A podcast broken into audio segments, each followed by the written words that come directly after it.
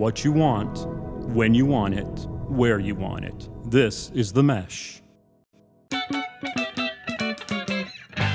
Footcandle Films. Film news and reviews from two guys who really like movies. This episode is brought to you by the Footcandle Film Society. For a schedule of upcoming screenings and membership information, visit the Society's website at www.footcandle.org. Hello and welcome to Footcandle Films here on the Mesh.tv podcast network. My name is Alan Jackson. With me is Chris Fry. We are we share titles. We share Yes. the founders of the Footcandle Film Society, directors of the Footcandle Film Festival. Yes. I think that's it. I don't know if there's any other title. we're co-host of the podcast. Co-host of this podcast. there- there's that. Yeah. Sure. So basically, if we had a business card for everything we do, it would just be a duplicate with just each of our names just kind of crossed out and True. swap for the other one. So, Chris, how's it going? Uh, it's going well. It's going well. Um, I'm looking forward to hearing your thoughts on this movie because it's uh, one that our audience probably is not aware of, which sometimes can be an interesting thing when we bring movies to the table that not like Barbie, not like Oppenheimer that everybody's heard of, but this is one that you might not have heard of. So it makes Yeah. it kind of an interesting thing to discuss. It, it's true. Uh, The, the the film Chris is alluding to is the film Biosphere that we're going to be reviewing today. So we we review a film every time we get together, one review, and then we move on to another part of the show after the review. So after we review the film Biosphere, we are going to move on to some recommendations of some films that you can check out online that either we recently have seen, felt strongly enough about that we want to give as a recommendation for your viewing enjoyment uh, if you're looking for something to fill your watch list up with. But we are going to get first into our review of the film Biosphere, starring Mark Duplass and Sterling K. Brown. And that is available, just uh, before we get into the review, it is available online for rental and viewing. This is not a film I think that got any real theatrical distribution. So I think it is all direct to streaming services, but it is available to rent or view now. So let's go right into our review of the film Biosphere. None of this is logical. We know that things happen that we cannot explain. Uh, Do you? We want fast, we want slow. What are we feeling? Uh, you pick.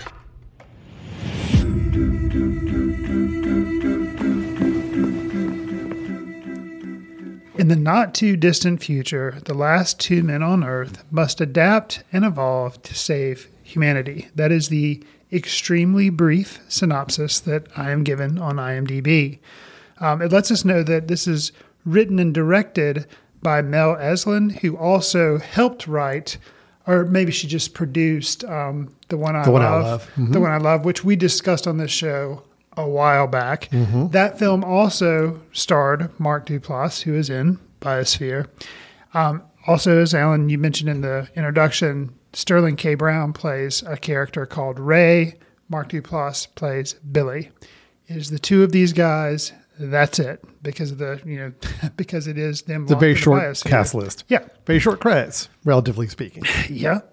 So, uh, what did you make of this film, Alan? And also, did you feel like you could tell it had some DNA shared with the one I love, as far as kind of like using a science conceit, but then kind of toying with things? Oh, yeah.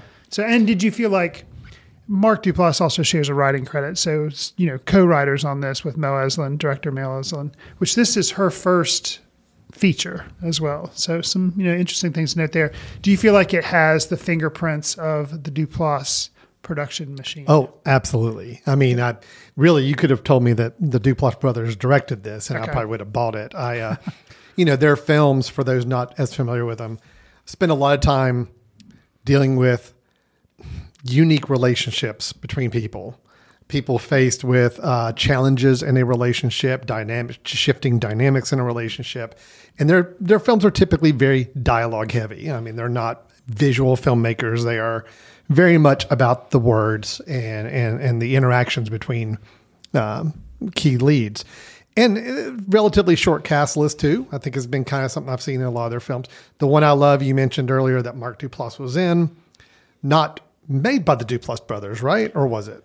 No, No, I it was directed by some- yeah somebody else. But some- I think they hand in hand in production on that as well. Right.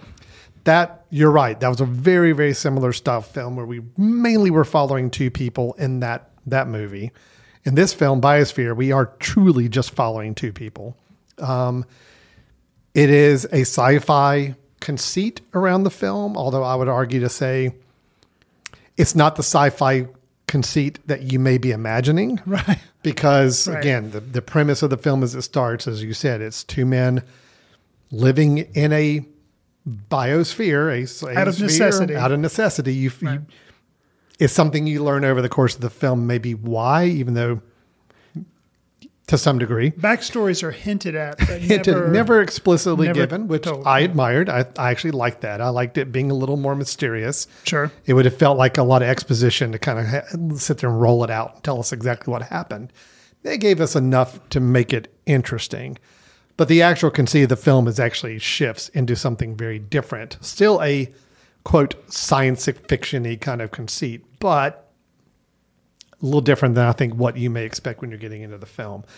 I, I will say, um, look, I I enjoyed this film. Okay. I thought it was fun. I thought it was interesting. I thought um, it prompted discussions with me and other people afterwards, even But though I you watched it by myself. alone. I know, but I gave a, a two minute synopsis of the film to somebody else Okay. close to, and just we talked about the concept of it. Got you. I don't think this is a film that a lot of people will enjoy because it is very um it's it's it's small, it's intimate. It it relies on you really buying the relationship of these two characters and then when it does go through a change, it's going to be uncomfortable for some people. I personally liked it because I like the bigger questions the film is asking. Got you. But it still made it uncomfortable. it is still Yeah, I, watched it with my wife, and it was it was really bizarre yeah, to be doing that. I'm yeah. sure it was. So I, I did like this. I think mainly because I like Sterling K. Brown. Mm. I think he's really good here. Mark Duplass is playing a Mark Duplass character. He's very similar, but he's still enjoyable and I think fun to watch. And I like the the questions it raised. You know, um, there's not a lot much else beyond that. It's just it's it's gives you a relationship between these two men gives you a, a situation they're they're found in that it doesn't feel the need to go into a lot of detail on why and how. And then it changes that dynamic of the relationship for them and you're left to see where that transpires and it um, it's a simple film in a way but yet uh, just enough thought-provoking to make you make it stick with you afterwards and give some conversation so chris that that's kind of my take on it i'd like to hear your take on biosphere did Well, you it- feel the same way or do you feel differently Well, I'll tell you. Um, I the basically. Well, we'll go ahead. We're not going to spoil anything, but we'll go ahead and say that what ends up happening. We'll kind of get into that because that kind Yeah, of I think we leads me- can. that It's- leads me into how I feel. I don't consider it a spoiler because No. it does happen about a quarter, third of the way through the film. You Sure. kind of learn where this film is going. So Sure. Yeah, yes, they are trapped in here. And one of the first things they run up against is they notice that their fish they've kind of been relying on for food are dying off. And such that I believe the last female has died. yes, they're down to the last female, and then it Okay. is on the verge of dying. Okay. Yes. And then something happens to the fish. It Well, something happens to a male fish, one of the remaining male right, right, fish. right, yeah. right, right. So the female is dead, and so then they have two male fish, and they're like, okay, and they see, you know, they're in locked in this biosphere. They're able to raise vegetables, but I guess as far as meat and sustenance, they're like, okay, this is this is bad.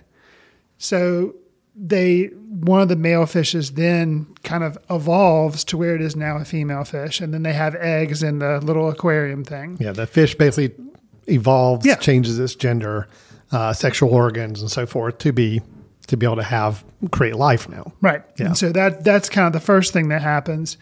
And then the thing that kind of sets up the the then big point of the film is that happens to uh, one of the two guys in the the biosphere. It happens to um, I I keep I get their character names mixed up. It happens to Mark Duplass's character Billy. Billy.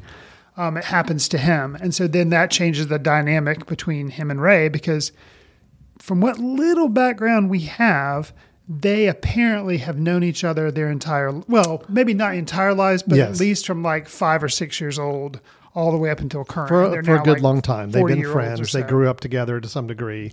Yeah. They work together as well, well, apparently, Yeah. They're again, and that was one of the things that kind of frustrated me about the film. Um, you know, Duplass movies, like you talk about, often have. I mean, he's the one that's kind of somewhat credited with coming up with the whole mumblecore movement, Yeah. where they kind of just ramble and go all over the place, and it doesn't. It provides you know dialogue for the film but not necessarily narrative framework. It's just kind of all over the place. Um and with this one i have to say the ending which won't spoil the ending saved this entire film for me. Like really saved it.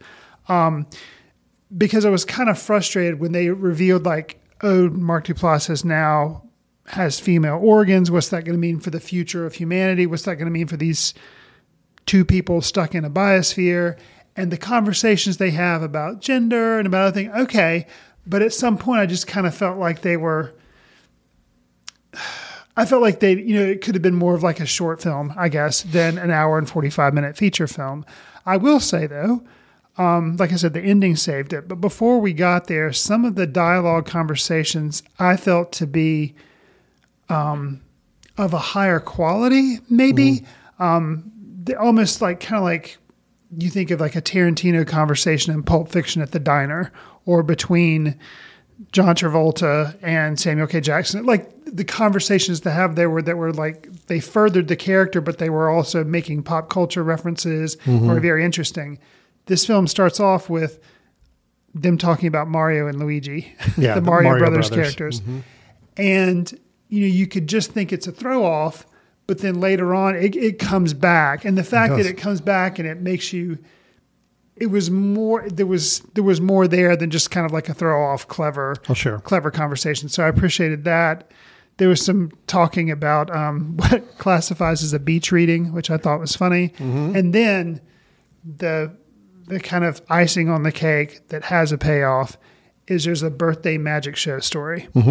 And it's alluded to and then it's told at one point by Sterling K. Brown. And then retold at the end of the film by Mark Duplass. Mm-hmm. Kind of his spin, I guess we could say, on the birthday story. And that is what kind of I was like at the end I was like, okay.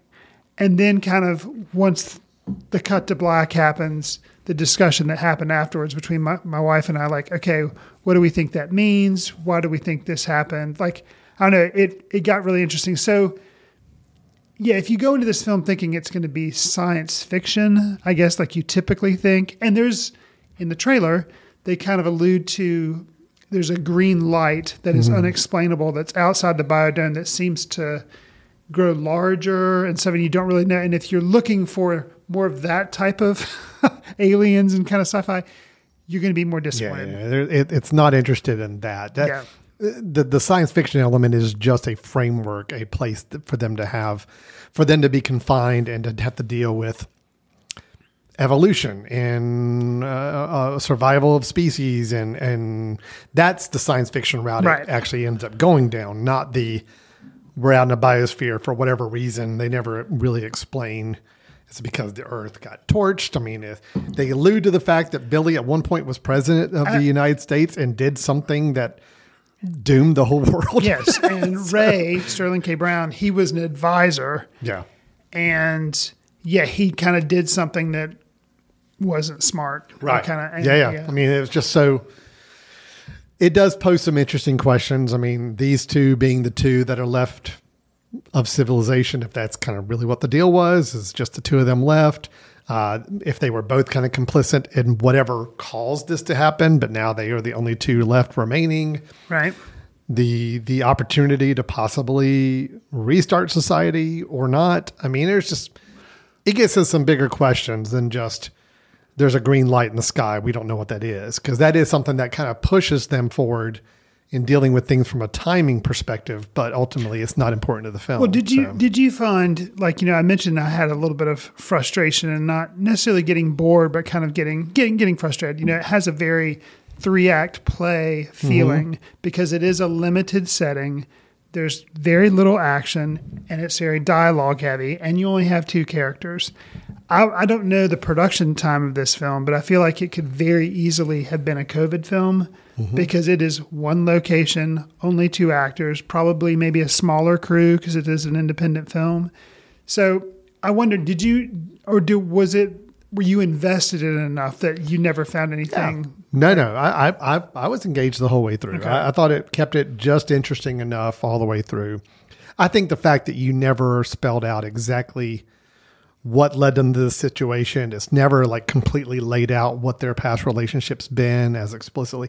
I think that actually worked for me, and the fact that I, I found myself paying attention to every conversation they're having because I'm trying to, I want to understand the dynamics of why they're here. Right. And but the film's not interested in that as much. All it needs you to know is these guys are friends. They kind of work together.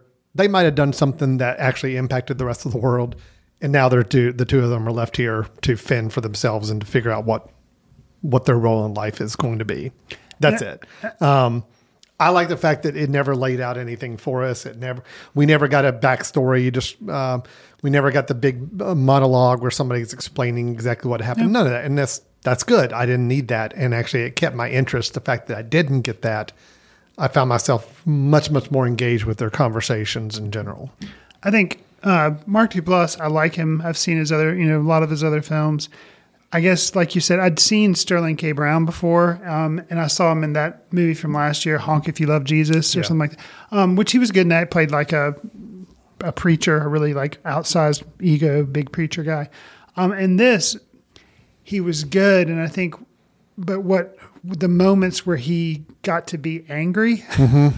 I don't think I'd ever want Sterling K. Brown mad at me because when he is mad, he has can be very very intense, and that's something that I'm not used to in a Duplass film. Yeah. Like you know, you like you explained.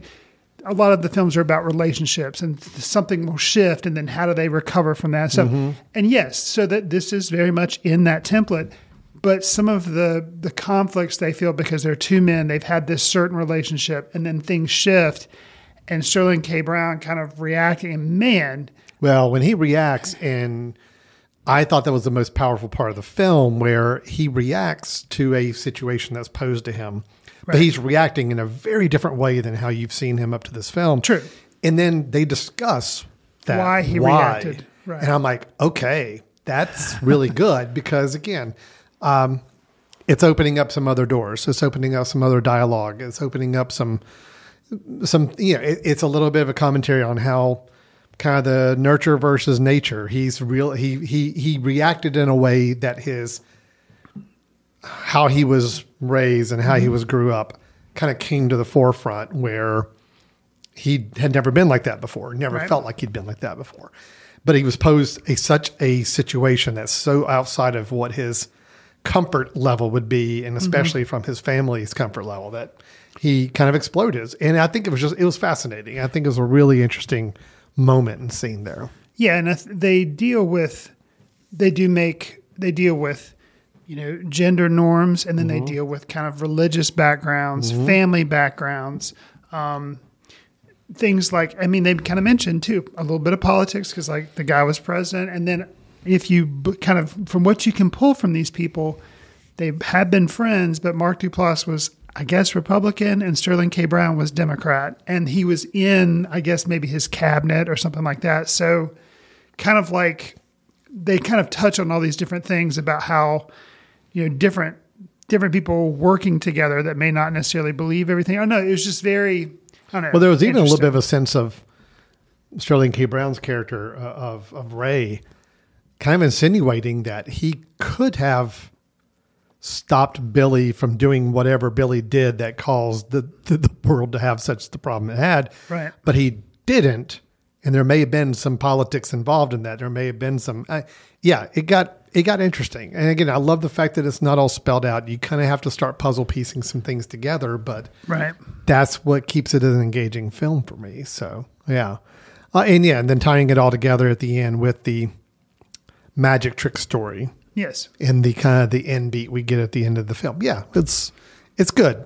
I'm very happy it didn't I'm very happy it didn't try to just like uh, kowtow to what probably audience expectations were about where the film was going to go or how the film was going to end or not that. I like the fact that it didn't give any of that. It's like, nope, we're just going to, this is all you need to know right here at the very end. That's all the story we need to tell you. That's it. Would and s- it, it ended. Was it a completely satisfying ending? No. If you're looking for a narrative, a true narrative thing, no, it's not satisfying. Right. It was satisfying for me because that's all I needed to hear at the end, and I was I was happy with it. So So, would you say you found the ending hopeful at all? Hmm, yeah, Okay. I guess I did. Yeah, a little bit. Okay. Yes, Okay. I'm going to go on record with the yes. I found the ending more hopeful than not hopeful. See, the interesting thing is, um, I kind of, I kind of didn't know what to make of the ending for a little bit, and then I had to kind of sit with it. And my wife and I actually went back in the film and replayed certain moments to kind of now that we knew where the film ended up, we're like, okay, let's let's listen to these guys talk again. Yeah. and we did, and we're like, okay, See, that is a sign of, a, of an so- effective film. If you find yourself, even if you're watching, going back and trying to review parts of it to better comprehend it, that's fine, but you're still invested enough to want to go back and see it. And yeah, there's parts of this film I'd, I'd actually, again, this is not a cinematic masterpiece. This is not, No, you know, there's nothing ve- visually interesting. There's No. nothing I mean, cinematically, though, uh, I can't even really credit. I mean, cinematography's fine. It's just, it's, very it's standard. workmanship. Yeah, it's just standard. Yeah, you have a There's very limited space to work in. It is all about the dialogue. It's all about the communication between the two. And it looks um, very much like the inside of the biosphere, which we never see the outside of the biosphere. You are Right. literally inside, trapped inside, just like they are. I mean, you have like what three or four rooms to kind of explore within, and that's it and it's it. all kind of open it's air too, so they Yeah. can kind of. It is one big room, but yeah, it is kind of sectioned off a little bit. Yeah. But um, yeah, I, I think, and that to me, it bothered me a little bit, but I got over it. I could just tell because you never see the outside. You never see. It's like, yeah, this is so much a set. You know, to me, it's like, Yeah. but it, you know, it's but that's like, not what was important to the No, film. so not you know, important. yeah, I, I, I liked it quite a bit. I like any film that causes you to have a have a dialog Mm-hmm. afterwards. sure. for better or for worse, for good or for bad. I still think that's a, a sign of an interesting uh, film. And uh, this had just enough going on with it to really keep my attention the whole time, keep me engaged. I like these two characters. I wanted to know more about them, but I was happy I didn't get more. So it was it was all good. I'm I'm, I'm all good with it. When I, I don't think- really have any. I don't really have any complaints. That's good. See, but Yeah. I don't have a complaint. I would say, I guess, a minor frustration was that I was, I felt like they were kind of circling around for a little bit and going Mm-hmm. for some of the not shock value, but just kind of the oh, you know, the fact that he's a different gender now. Oh, okay, and like wanting you to really like wrestle with that. And I was like, okay, and like you know, I, Oh, I what? I wanted there to be more. I was just like, okay, but then like it it worked. And I think what made it end up working, like I said, was kind of the end. I will say I think this is a film that I see like in IMDb, it has a 5.5 out of 10. Hmm.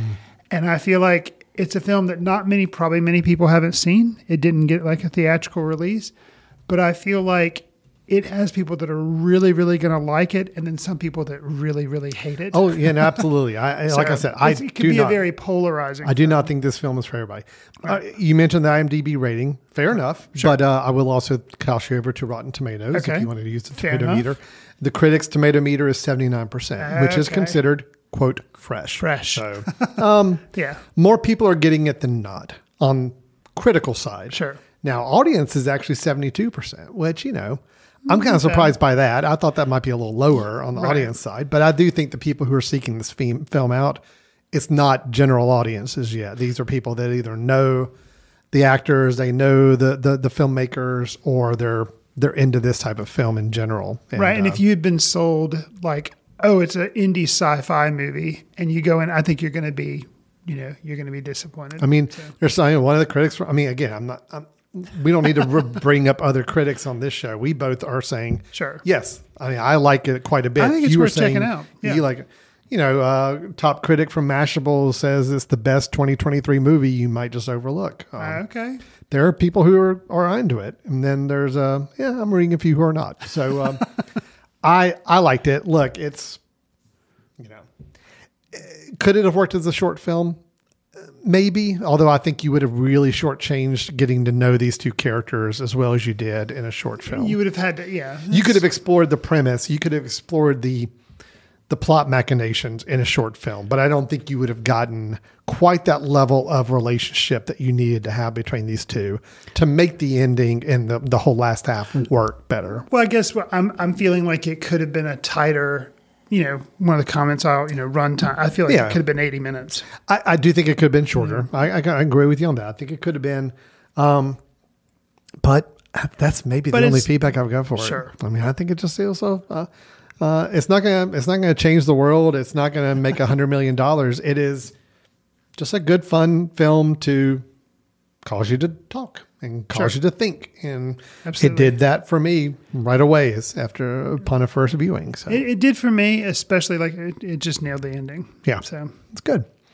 So yeah, so are we saying since I was the one who brought this film up as a suggestion, I would like to take credit for the Sure. fact that you know Alan K. Jackson was the one who said, "Hey, Absolutely. we should uh we should bring we should review this film. I know nothing about it. Let's just check it out." And I did, and I'm pretty happy I did because I was pretty pleased with it. So uh, good. That is Biosphere. That is uh, currently available on Apple TV for rental. It's available on Amazon. It's uh, anywhere you can rent films. It's not available for subscription streaming yet anywhere, but right now you can certainly rent it or buy it on any of those uh, those typical video services where you do get your your movies.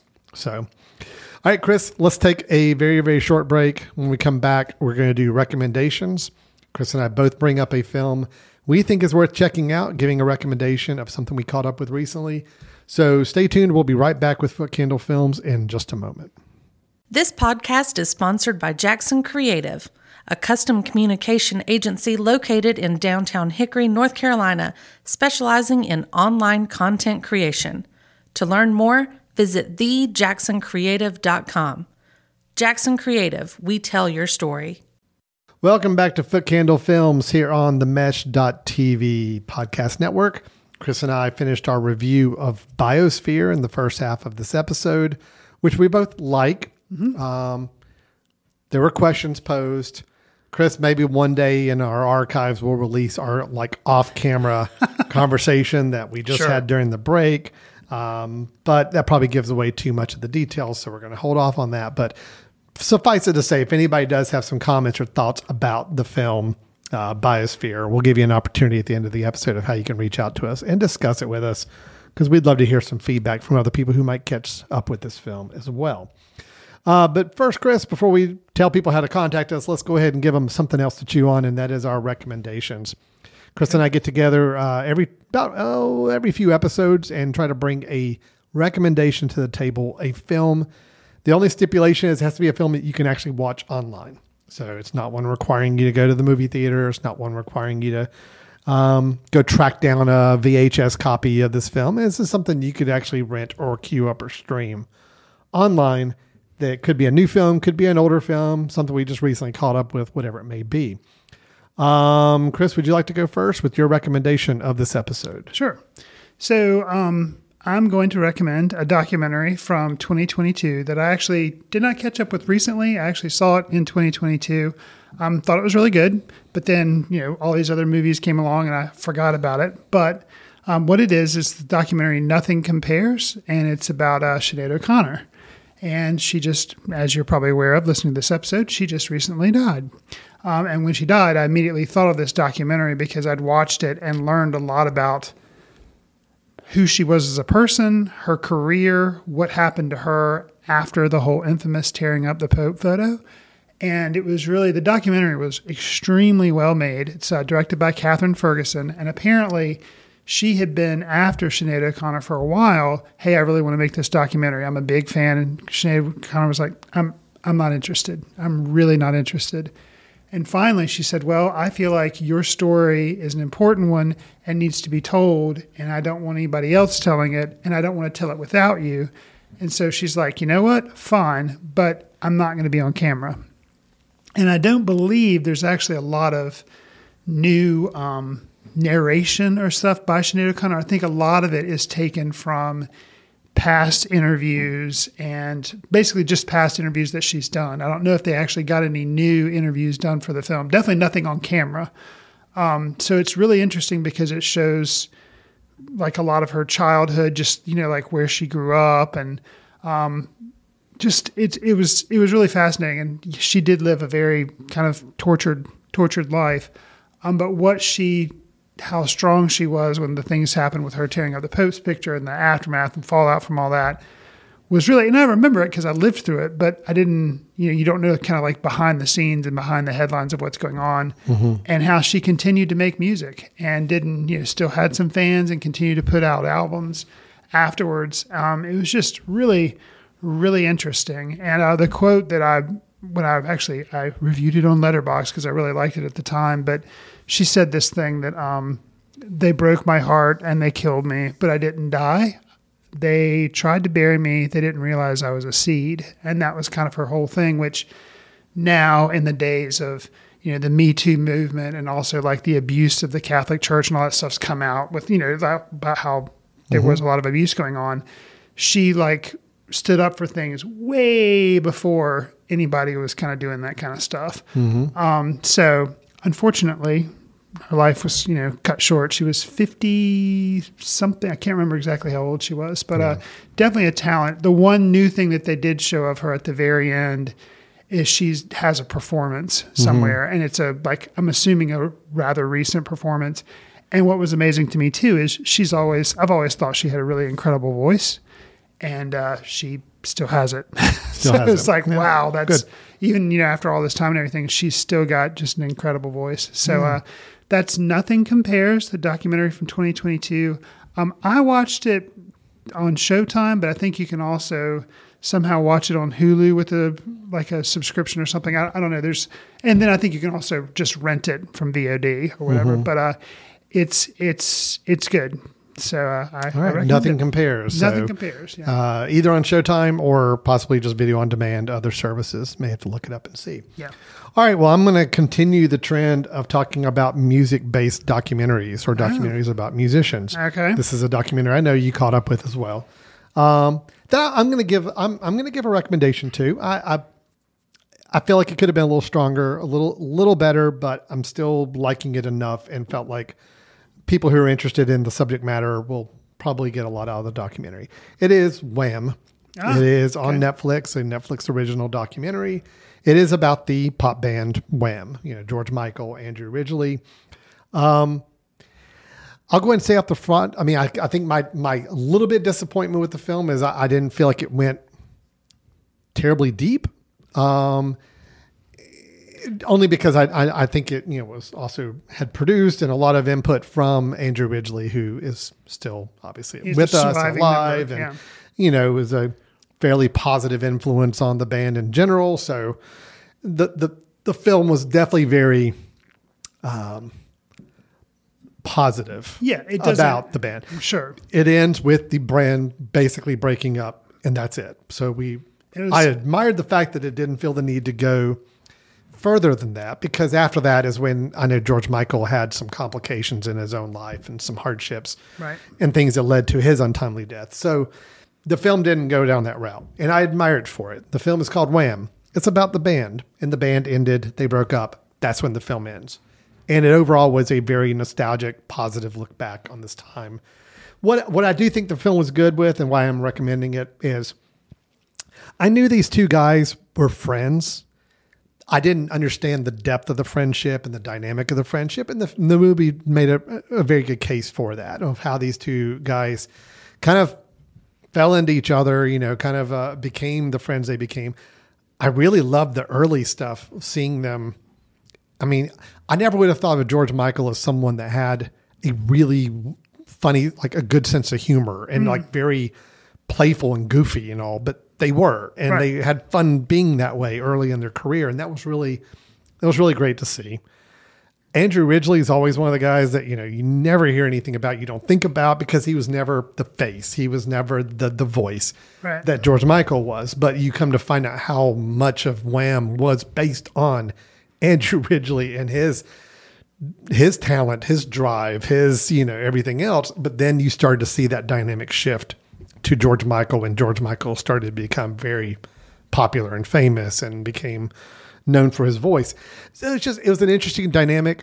Could it have gone a little further, especially in that whole shifting of where the attention was going from Andrew to George? Yeah, it absolutely could have. And I was a little disappointed it didn't explore that dynamic more because I I really wanted to get inside Andrew Ridgeley's head. I wanted to hmm. understand how did he really feel when this band he helped formed, he helped embrace George Michael when George Michael was a young uh, young child that was from another country and came here and didn't know anybody and Andrew Right. became his friend and helped him grow as a person to now see the band that they formed together kind of shift all the way over to it's all George Michael Sure.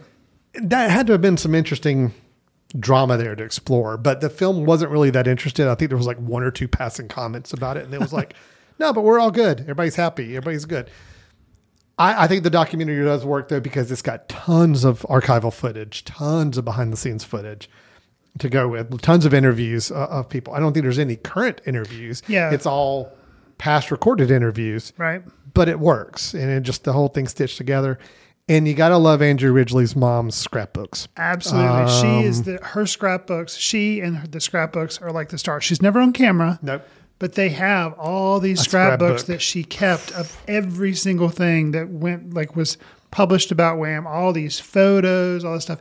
And it was really amazing. So that kind of helped. I agree. It kind of made it visually interesting Mm-hmm. because you have all these scrapbooks that the mom has put together. Yeah. So yeah. Anyway, so I, it was a well-made documentary. I will say the director, in case you're not aware, uh, Chris Smith. Okay. A lot of documentaries this guy's done recently. He did uh, the Fyre documentary about the Fyre Festival. He did uh, American Movie back in 1999 as his first film. Jim and Andy, The Great Beyond, Oh, yeah. about I really Andy, liked uh, that one. Andy Yeah. Kaufman. Uh, more recently, he did Bad Vegan, which was a series on, on I think on Netflix that I know people uh, were fans of. The Branson uh, kind of TV series Hmm. about George Branson, a little mini documentary series. So yeah, this guy is all over kind of pop culture documentaries right now, and uh, does a good job with them. I am the ones I've seen. I've I've liked all of his work. So um, that is Wham. It is on Netflix, part of your Netflix subscription if you are a subscriber. And uh, I'm I'm giving a recommendation. Look, it's a music a, a music based uh, group documentary. That's going to get my recommendation just about any time I watch one, Chris. It has to be pretty bad for me not to recommend a music based documentary. But luckily for us, we recommended two of them this week. There you go. Very nice. Yeah.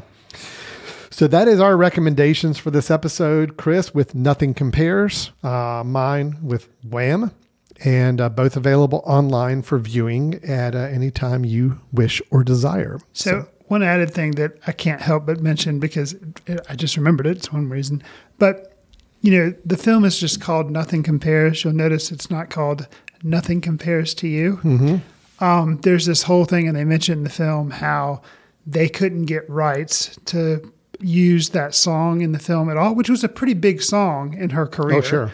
But it was originally written by Prince, and that all the the estate of his was very controlling and everything. Yeah. And they they wouldn't they wouldn't give credit to use it or Really? wouldn't allow it to be used in the film. No, Huh. they couldn't even use. Of course, they couldn't. They showed outtakes from the video shoot, which was also a very famous video that yeah, they made for that song. head, you know. Yeah, and um, they could show outtakes, but they couldn't use the video. It's really, really fascinating. It's that's something in the case. So she struggled against like the church and against the music industry, but then just the politics within like corporations of so. so again, kind of kind of fascinating. So yeah, I just wanted to mention. So it's Sure. not nothing compares to you. Just Just nothing, compares. There you go. So as you're typing in the name in your search bar, uh, don't feel the need to add the to you Right. at the end. Just stop at nothing compares and you'll find it. and you'll find it. Yeah. All right. So that was our episode, our review of Biosphere and our recommendations of Nothing Compares and Wham. So, Chris, if anybody's got some feedback, thoughts, questions, comments about anything we talked about, what should they do? You can send an email to info at footcandle.org and tell us why Biosphere is the single greatest movie ever made or why Biodome with Pauly Shore was much better. You can. That's true. We didn't even bring up the comparisons we between did, the we did not. Um, basically, because I've never seen Biodome. I Um, haven't either. uh, you can follow us on Twitter, or I guess it's called X now. We're at Footcandle Film. Facebook, Footcandle Film Society. We are on Instagram and threads, just simply Footcandle Film. Al and I are also on Letterboxd, where we try to track what we're seeing and leave quick reviews sometimes. Do us a favor. Uh, give us a star rating, write a review, share with friends on whatever service you listen to your favorite podcast on. It'll help us reach new listeners. We'd appreciate it. Last but not least, the 2023 Footcandle Film Festival is coming up. It's going to be September 15th through the 24th. The uh, rundown, the schedule of the festival is up on our website, not footcandle.org, but footcandlefilmfestival.com is where you go for that information. Tells you all the different films we're showing, gives you little synopses. You can buy tickets, all that good stuff. Like I mentioned, September 15th through the 24th, Western North Carolina, specifically in Hickory, North Carolina. We'd uh, love to have you come out and uh, see some independent film. That's right. We will look forward to hopefully seeing some of you out there. Will be a good time as always. This is our ninth year Yes, with the film festival. Right. correct. All right. Well, that'll wrap it up for today. Thanks everybody for listening, and we will look forward to talking to you next week with a new episode of Footcandle Films. Take care. See you in the ticket line. Watch films